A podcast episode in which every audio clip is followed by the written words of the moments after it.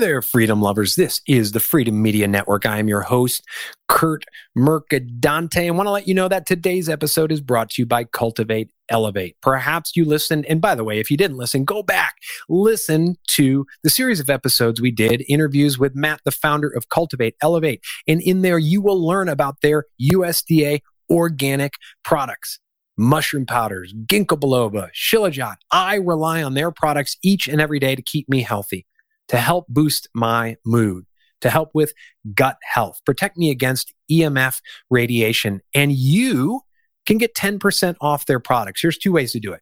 Go to kurtmercadante.life. There's a link there. You can click on that link, go shop, and you get a 10% discount. Or you can go straight to cultivateelevate.com and use the code CURT15, C U R T 1 5 to get your 10% discount I rely on Cultivate Elevate every day. They're organic products, they're natural products. I use their six mix mushroom powder every morning, every afternoon. I have some tea with their ginkgo biloba powder. I take 10 drops of shilajit every single day, especially when I'm going hiking. It's wonderful here at altitude. CultivateElevate.com. Go to kurtmercadante.life. Follow the link. Get 10% off. Kerry, this is the third time I've had the pleasure of having you on one of my podcasts. The second time on the Freedom Media Network. We we took a year off of the Freedom Media Network because we were traveling and had no internet, and so we've restarted it up. So I'm so happy to have you on the program again. Thanks for joining us. Oh, I'm great. Glad to be with you, Kurt. It's great to see you. And you know, the first time we had you on, it, it was interesting. I you you had the book Unschooled, raising yeah. curious, well-educated children outside the conventional classroom, which uh, has gained a lot more interest over the past nearly two years, uh, even though it came out in the spring of 2019.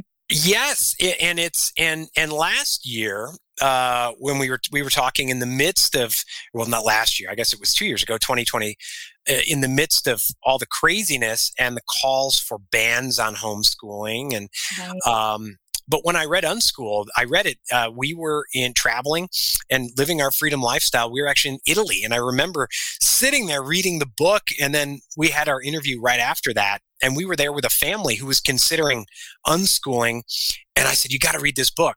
So it had a huge influence on them, and right now they're in New Zealand and they are very freedom loving people in a country that has gone the opposite direction so so your book has paid dividends with them because now they're unschooling and homeschooling in a in a small island nation that is that is going in the opposite direction of freedom. So I want to thank you so much for the work you do, for the books you've written, and just the ongoing. If you go to fee.org, you find all your great articles there. It's it's had a huge impact on me and people around us. Oh, thanks, Kurt. I really appreciate the kind words. Today we're we're here to talk about a new book that you have called A is for Abundance. We talked about that in the intro. A is for Abundance, the ABCs of capitalism. And I'd love to focus first on and, and it's it's uh, obviously the, the first they're not chapters but the first piece is a is for abundance and it goes a through z but that word abundance you know i find if you ask 10 people what abundance means to them you might get 10 different answers what does abundance mean to you yeah, so this little children's picture book, I don't know if your audience can see it, A is for Abundance. Really, um, um, my colleague and friend Gabriel Valles, uh, who did all the heavy lifting with the illustrations, which are just stunning. So, um, you know, he gets most of the credit for this lovely little book.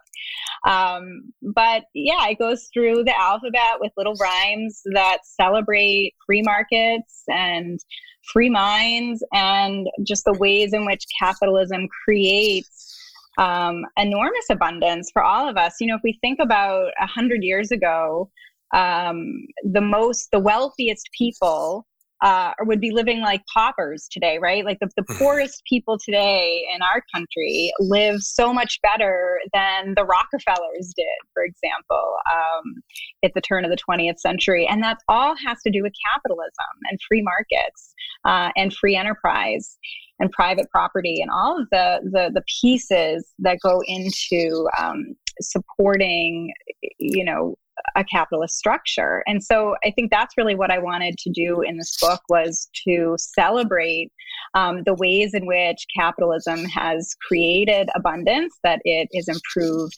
um, human flourishing, it's improved lifespan, it's improved quality of life for people around the world. We've lifted a billion people out of poverty um, in just a few decades. Of course, now sliding backwards due to coronavirus policy, sadly, in many cases. But overall, you know, this is this is free markets that have done this, um, and it's avoiding central planners, and it's um, encouraging innovation and entrepreneurship. And I think, particularly in our society now, and certainly in classrooms across the country, uh, there is a demonization of capitalism and an elevation of socialism and collectivism. Um, and so that's really what triggered my interest in writing something like this. Um, several years ago, when we were uh, allowed to go into libraries before COVID hit, I uh, saw in my local library, I live in Cambridge, Massachusetts, a book called A is for Activist, which is a picture mm. book, uh, a children's book that is widely popular. It's in every public library, it's in almost all public school classrooms.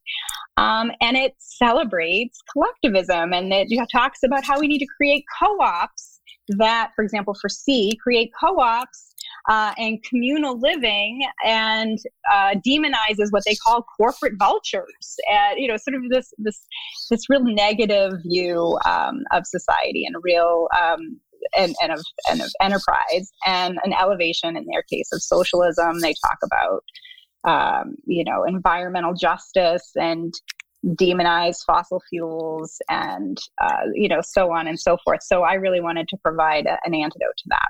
So you mentioned the teaching of collectivism right in our schools. And um, there's a couple ways i could go with this. I guess let's start with you know there's a lot of things that people see as indoctrination going on in schools. From what you mentioned the a is for activist collectivism you know certainly in the news people are very upset about uh, critical race theory being taught etc but on the same token I, i'm with you that there's a lot of quote unquote freedom loving people who want maybe something on the other side, right? The the what was it? The 1789 project. Is that what it was called? 1776 project. okay, the, yeah, I guess that would make the sense. The antidote to the 1619. And interestingly, the 1619 project, which of course was the New York Times initiative that has an associated curriculum uh, that's very anti-capitalist uh, in, in embedded in the curriculum materials and in, and in the articles of that project as well. So, yeah, I think it's really, you know, I, am all for a marketplace of ideas. I love that A is for Activist exists and books similar to that. And there are a whole host of them um, that are in, again, public libraries, public schools across the country. But there seems to be a dearth of um, resources for celebrating capitalism and celebrating individualism and uh, and individual liberty. Uh, and so that's what you know we wanted to do with this book. And I will say, you know, sort of the the gold standard and the real leader in this area is certainly Connor Boyack and the Tuttle Twins oh, sure. book series that are just phenomenal. Um, so the more that we can offer parents who want to provide, you know, a different perspective, particularly if their children are in schools that are not in any way providing another perspective, then um, that we feel is a good thing. Yeah, we had we had Connor on back in 2020, I believe. I, did, I had the the pleasure of meeting uh, Jen on his team, who markets Tuttle Twins. I, I, went and spoke at uh, SPN in September down in Florida. And so got to meet her, and, and we have all those books. Actually, not all of them because they, they keep coming out with them. Um, but we, you know, those books are aimed, and a lot of other. There's a lot of other resources out there, but like probably eight years old, nine, ten, and above your book is certainly aimed at a younger i mean it's it's kind of like a bedtime story book for what preschoolers toddlers? Is that kind of the age you have in mind for it? Well i will say that connor is uh, always expanding you know his uh, resources and he does have a series of board books now for mm, okay. younger children so that's wonderful. Yeah i would say you know certainly um, adults could read this book to children of all ages uh, and certainly they'd want to help them kind of understand the concepts because there's a lot of economics in there, and there's a lot of um, you know talk about free market. So I think that they would want to be able to kind of guide their their children through that. Um, but in terms of you know reading level for children, yeah, I think we're looking at kind of the uh, maybe you know four to eight, four to nine range. Yeah. Yeah. Do you you know back real quick to our the discussion of the free marketplace of ideas in schools. Um, and and certainly you're a homeschooling advocate, home education, self education, unschooling, whatever you want to call it, uh, as, as we are. Do you feel that, for instance, A is for abundance, and there's A is for activist? Do you think books like that should be pushed by uh, I'll call them authority figures, right? Teachers, government, whatever. You know, you have a seven year old, a five year old, whatever, and a teacher is, they're impressionable, right? That, that's part of your programming. Do you think not only A's for activists, but the 1619 project, all that, eh, does A for abundance and as well as those have a place in schools or is it better kept as a parental free marketplace of ideas. Does that make sense? yeah, I mean, I guess my issue is with government run schools more broadly. Um, you know, I would right. love to see, you know, a completely privatized education market that, sim- like we have in other areas of our lives. For example, we don't have government run grocery stores and uh, eating and food are certainly basic needs. Uh, and we have food stamps and other sorts of um, voucher programs for people in need, and I and I see the same you know process working with education. Uh, so that would sort of be my my kind of primary answer to that, and then let the private sector decide what kinds of books and materials they want in their schools, and then families will be able to choose from among that assortment. Um, to the extent that we have government run schools, you know i mean i think it would be ideal to say that we have a balance of ideas in these um, in these schools uh, but i think you know to the extent there that these schools can really be uh, managed on the local level, which is less and less the case. Education is mm-hmm. becoming increasingly centralized, uh, the federal government taking over a much greater and unconstitutional role in education. Um, it makes it, you know, much more difficult when you have much more centralization of curriculum and of um, uh, you know what happens in schools. And back to kind of the 1776 versus 1619 project you know i when when president then president trump announced his 1776 project and mandatory patriotic education in uh, public schools across the country. I wrote an article for FEE that said if you don't want a Biden 1619 commission, you should oppose Trump's 1776 commission. In both cases, they are unconstitutional. The federal government has no role in education, it should be a state and local issue.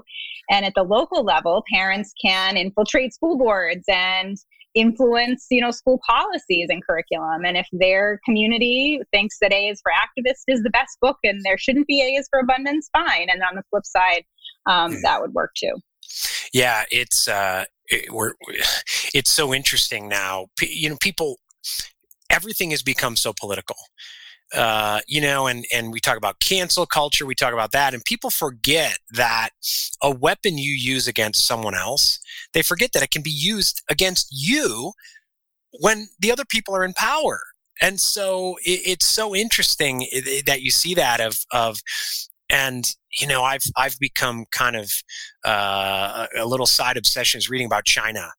Or i don't know if you've you've ever heard of yeonmi park north korean defector who's been making the rounds and actually getting banned from youtube talking about what they do there. And and one of the things they do I guess very effectively, but not in a good way in North Korea and China, is indoctrinate their students according to a history that portrays the United States as bad mm-hmm. right? And and i've seen some of what they do and and and it's some of it isn't factually incorrect but it's how you teach it.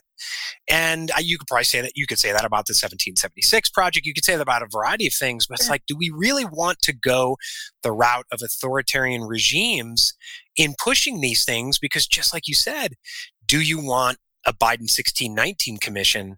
And um, you know some people don't think about your opponents are going to use it against you just as effectively. Right. And, you know, I think one of the things that we've certainly seen um, very starkly over the last now nearly two years is just what happens when we empower government um, and the ways in which government interferes with the private sector. You know, certainly in 2020, um, government officials and public health bureaucrats mm. deciding uh, which businesses were essential and which weren't, and then we're just you know shutting down businesses and continuing today to decide for companies, you know, who you can employ and fire employees if they are, you know, not complying with various public health directives or not allowing various customers into your uh, business because the government says so. Um, and, you know, I think it's a really um, dark time. And we need to remember that government involvement in the free market is not, you know, sort of what we would think of a market economy or you know with the promise of capitalism. Uh, and my book tries to get at that. I mean it's it doesn't address covid and policy specifically but it does bring up you know cronyism and the ways in which government intervention can negatively impact the market. You know for example for b it's boom bust. Uh, sometimes businesses are ahead of the pack and sometimes they trail but no business should ever be too big to fail. Right. Um, really, you know, talking again about government bailouts as a, uh, as a result of the financial crisis of 2008 and the ways in which, um, you know, government and taxpayers, you know, bailed out these businesses. Um, and that I think really has uh, negatively uh, influence people's perspective on capitalism. That's not capitalism. That's cronyism. That's government involvement, and we're seeing that you know increasingly today. So I'm hopeful though, because in the book I talk a lot about entrepreneurship and encouraging, yes. um, you know, a free labor market and looking at individual preferences and choices that uh, cannot be managed by a central planner. Um, I'm hoping that that kind of message can be attractive, particularly as um, more and more people have seen the damage done by government policy with respect to uh, private businesses and, and individual lives and livelihoods. Yeah, and I, I love your focus in the book on the power of the individual uh, and also cooperation right it's it's not coercion it's cooperation between individuals and you know one one of my favorite books uh, you know and and I've read it 5 times now and every time I read it it becomes more and more like a nonfiction book is Atlas Shrugged. Yes, and the interest the interesting thing in Atlas Shrugged is someone could look at Galt's Gulch and say well that's a collectivist socialist little community um, but really, it's based on cooperation rather than a central planning authority. And so, when a lot of people hear individualism, they think selfish, everyone's out to screw one another and all this. But when you have cooperation, it's it's almost like you get what some of the utopian collectivists are looking for, right? It's kind of an it's it's kind of an odd circumstance, right? well, the root, I mean, this is what makes capitalism really the only moral economic system. Um, it's based completely on consent and voluntarism. Um, so that you know you are entering into negotiations entirely voluntarily. Um, you engage in free trade through you know voluntary transactions and that you believe will lead to mutual gain and that's what happens through trade um, you know, everything is through um, preferences and consent. You know, you can decide to shop at one business and not in another for a whole host of reasons. But the point is that it stops with you as the consumer that you're deciding uh, no one's coercing you to do something. Um, so that is what i think makes eh, capitalism so superior. And it's not perfect but it's certainly the most perfect system that we have for um, improving human flourishing and really lifting uh, the living standards worldwide. When you talk about individual individualism and you talk about true capitalism not crony capitalism, uh, and the lack of coercion in a truly capitalist system. And a lot of people now point to capitalism and it's broken and it's not working.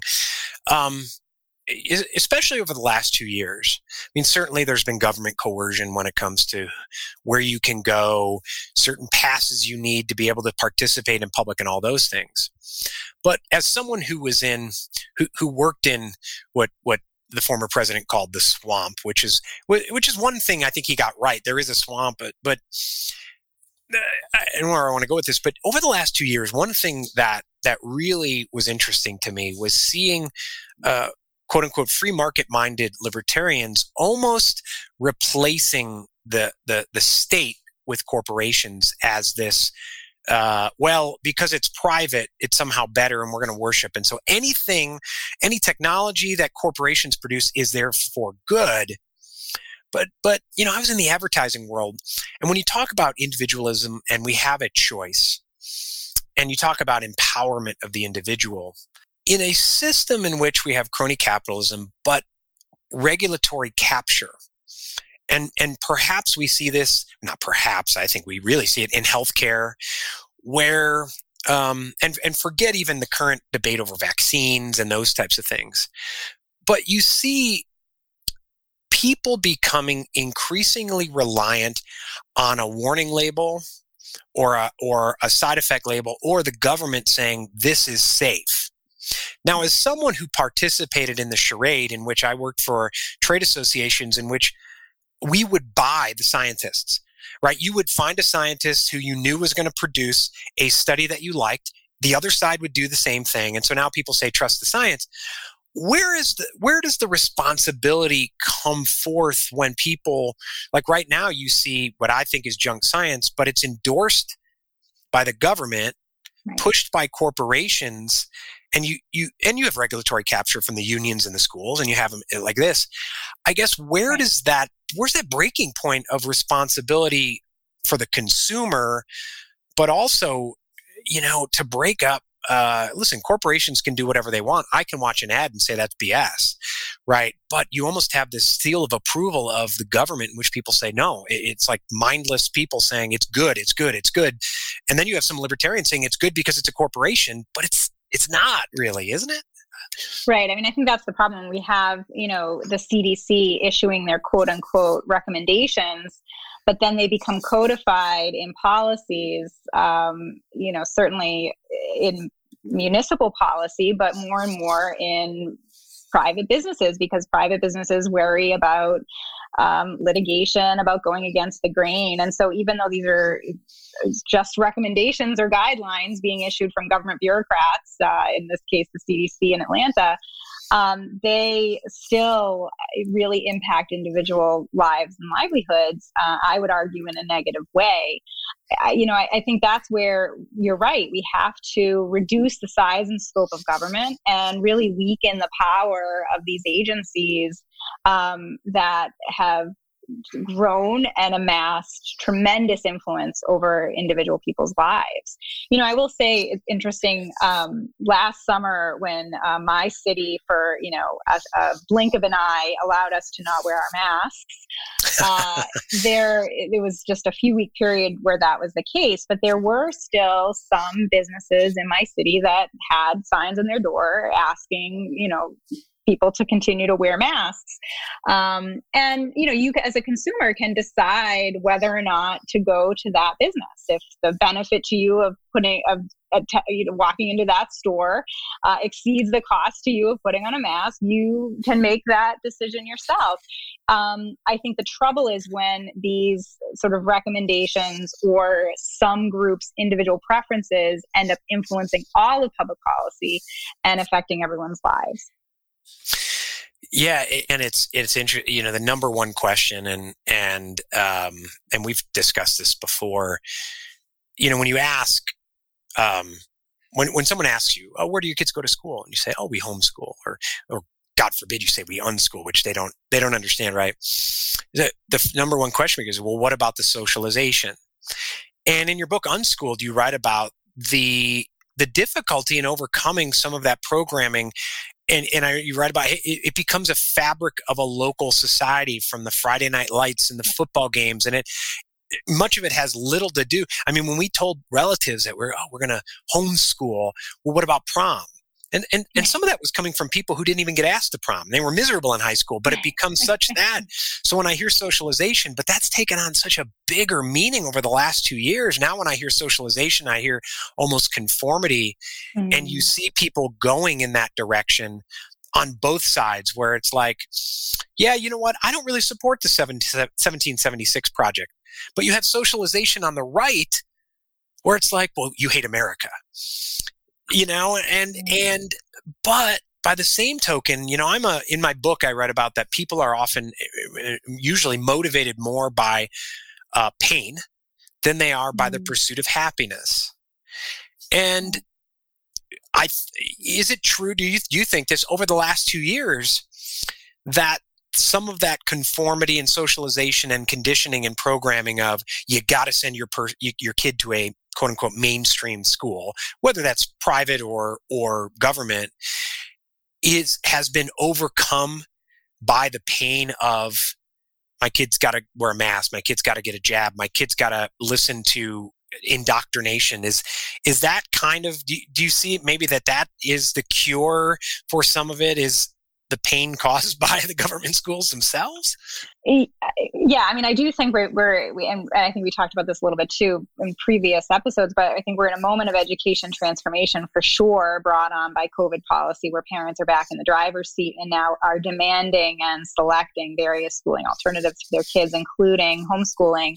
Um, but you know, one of the things that I found really um, shocking, again, over the past couple of years, is uh, just the ways in which people want to be led. And maybe this does have something to do with the conformity and obedience that is uh, programmed and conditioned into us when we go through 13 years of government schooling. Uh, and this is what I write a lot about in the beginning of beginning pages of Unschool that we become conditioned to follow uh, and to follow orders and to um, obey authority. And, and I think we're kind of seeing that now manifesting in our larger society. You know, I'm, I'm shocked um, in various places where uh, we spent a lot of our time, for example, in, in Vermont, and the governor resisted um, recently imposing a, a, statewide mask mandate. Hmm. Uh, and this caused outrage by a lot of um, businesses and municipalities that said, well, you know, how can we be expected to make these decisions ourselves? And I thought, how can you not? you know, right. why on earth would you want, you know, some king uh, in a in a capital, um, you know, making decisions for you and for your life and your children and your business? Uh, these are choices that you need to make, and I think that that again goes back to this to this um, creeping sense of collectivism that has been invading, you know, certainly our, our schools and, and in communities across the country over the last decade or two and accelerating more recently. Uh, and that's why we need to go back to really looking at the principles of a free society, and that is limited government, um, free markets, um, and individual liberty. It, it's funny, uh, you know, when last time we spoke, we were living in Charleston, South Carolina, and when they did the mask mandate, uh, it was clear, and I talked to some folks that businesses actually lobbied for it for the same reasons that you just said, which was if we apply it on our own, we're going to make half our customers mad. But if we don't do it, so please force us to do it. And and we've also had people, you know, say like, you know, we've been traveling free places and they come visit, and it's like, but can we wear one if we want? And it's like yeah. that's called freedom of you could right. do that you could do that in any year right. but it's like people want to be there, there's uh, i'm a big fan of superhero movies and there's so many lines in some of these that like where people some people say they want freedom but really they want order. And uh, in the movie the avengers loki says you were made to be ruled and i've come to like you know free you from your freedom. There's so many people who just they want to wake up in the morning and don't want to have to think and want to be told what to do. And so it's great to see that growth especially in the schools of people uh, breaking free, doing their yeah. own thing in a variety of ways. Some people are doing it uh, here in Arizona. All of a sudden, there's an explosion. Well, maybe it was here before. I don't know. We just moved here, but uh, I'm seeing TV commercials and uh, billboards for these online learning resources that I've never seen before. Mm. So yeah, yeah, yeah. What, what's the no. growth been like in in in all of this over the last two years? Well, I think this is really the maybe the turning point, or a, certainly a hopeful sign, as we see um, parents who have been, you know, really shocked by what they saw in classrooms through remote schooling in 2020, and then continued school closures throughout the previous academic year um, pulling their kids out of school, you know, homeschooling doubling according to the US Census Bureau last year in 2020 alone to now more than 11% of the overall K to 12 school age population, um, more than five and a half million students homeschooled in the US, and lots of other students fleeing public school districts uh, for private school or private virtual options, uh, micro schools, pandemic pods, and so on.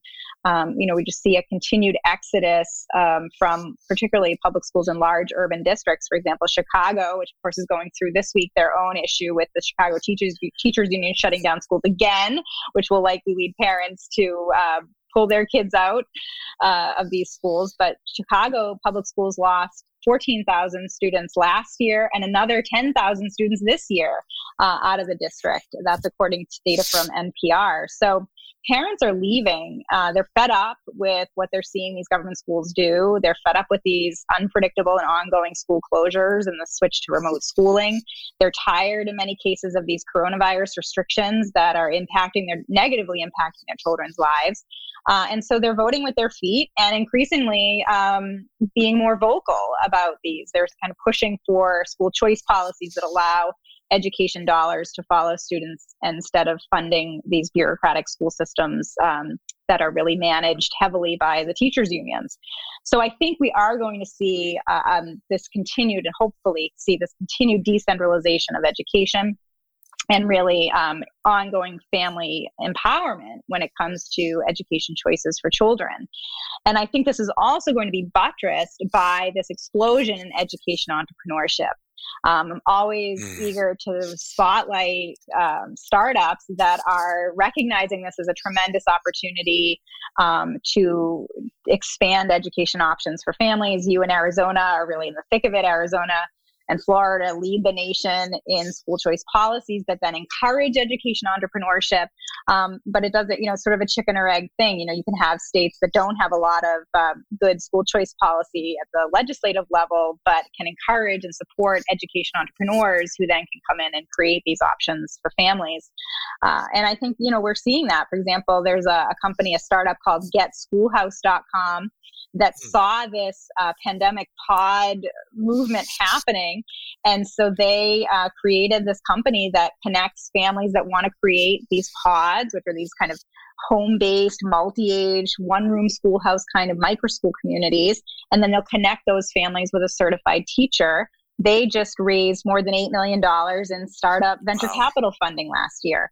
So there is, you know, I think real momentum. Um, and I really encourage anyone who wants to be an education entrepreneur to, to do that now. Now is the moment. And there's a lot of uh, investors who are willing to back these kinds of innovations. And, and something I would urge parents who are either currently doing home education, self education, or looking to do that is is and we've learned this kind of traveling around the country and looking where to settle and we're originally from illinois which on paper is incredible in terms of like it's the wild west for homeschooling because homeschools are considered the same as catholic schools and as of right now you don't mess with catholic schools in illinois and chicago. But you know we moved to south carolina which has stricter laws and now we're in arizona. I would urge people not just to look at the laws, but at the culture. Because while the laws were good in Illinois, the culture was not good because you have teachers unions that basically run the state, uh, mm-hmm. not just education, but the entire state. And so they try these little things. I remember they would try to get uh, things were passed little local laws where they would get uh, fire inspections for schools that had under 10 students. Well, okay, let's guess at who they're going after. So the laws are important, but also pay attention to the culture of the state uh, that you're going into because that's important too. And are they going to enforce it? Did they pass the law, but they're not really? No one really cares about it, you know. Um, last year, well, maybe it was earlier. Well, I guess we're in 2022 now.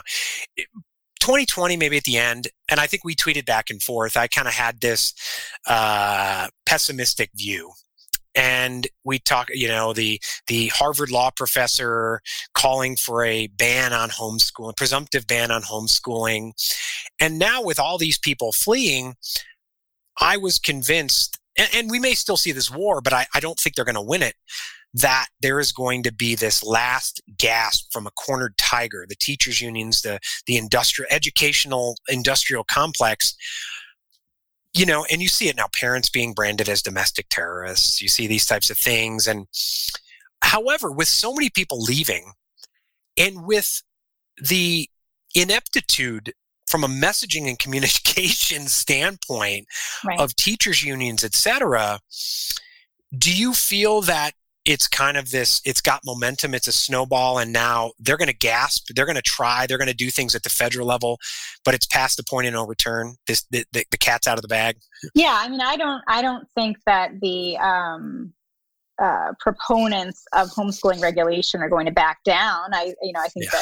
that Elizabeth Bartholet in her Arizona Law Review piece, she's the Harvard Law School professor who called for the presumptive ban on homeschooling. And she makes it very clear in that Law Review piece the plan, which would be to get the federal court system to um, to essentially outlaw homeschooling at, the, at a national level. Um, and she uses Germany as the model to follow. So, you know, I think that those efforts will certainly continue, but I, I, think I'm more optimistic that it's not going to get very far. And I think the, the most recent example of this is that you look at the governor's race in Virginia, mm. where um, insulting parents and parents' desire to, to you know have some say in what their children are learning in their local schools, um, you know, completely backfired on the the Democratic candidate, um, and that you know parents empowerment was the message that ultimately won for the the uh, the victor. So you know, I think that that that certainly sends a signal uh, to politicians and uh, policymakers that you know you don't mess with parents because uh, it's a losing battle at the moment. And they and in that race, but overall, they try to brand it as a kind of a lily white suburban parent issue mm-hmm. and racist.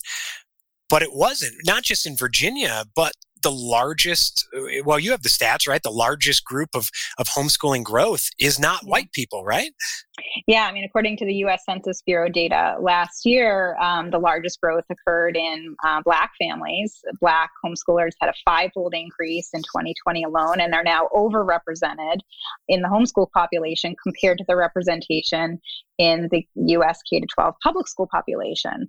Um, that is on top of separate data from Education Week from last fall, the fall of 20, uh, excuse me, the fall of 2020, uh, that found that the largest driver in homeschooling at the time was low income families. Um, you know, parents of all socioeconomic statuses want what's best for their children, and they will do whatever it takes to make sure their children have um, the best education possible. We can make it easier for them if we encourage education policy that enables tax dollars to follow students instead of systems. Again, going back to this kind of um, metaphor of government run grocery stores that don't exist, but we do have access to taxpayer dollars to help families in need.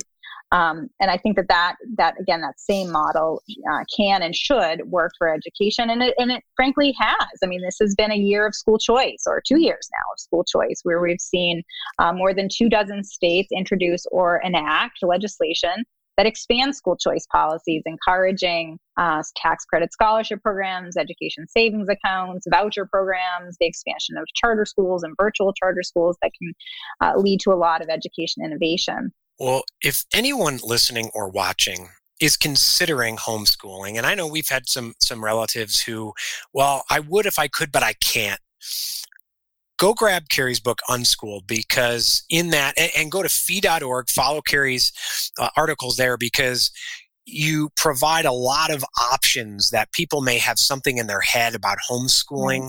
that it's not. Uh, you provide great options there.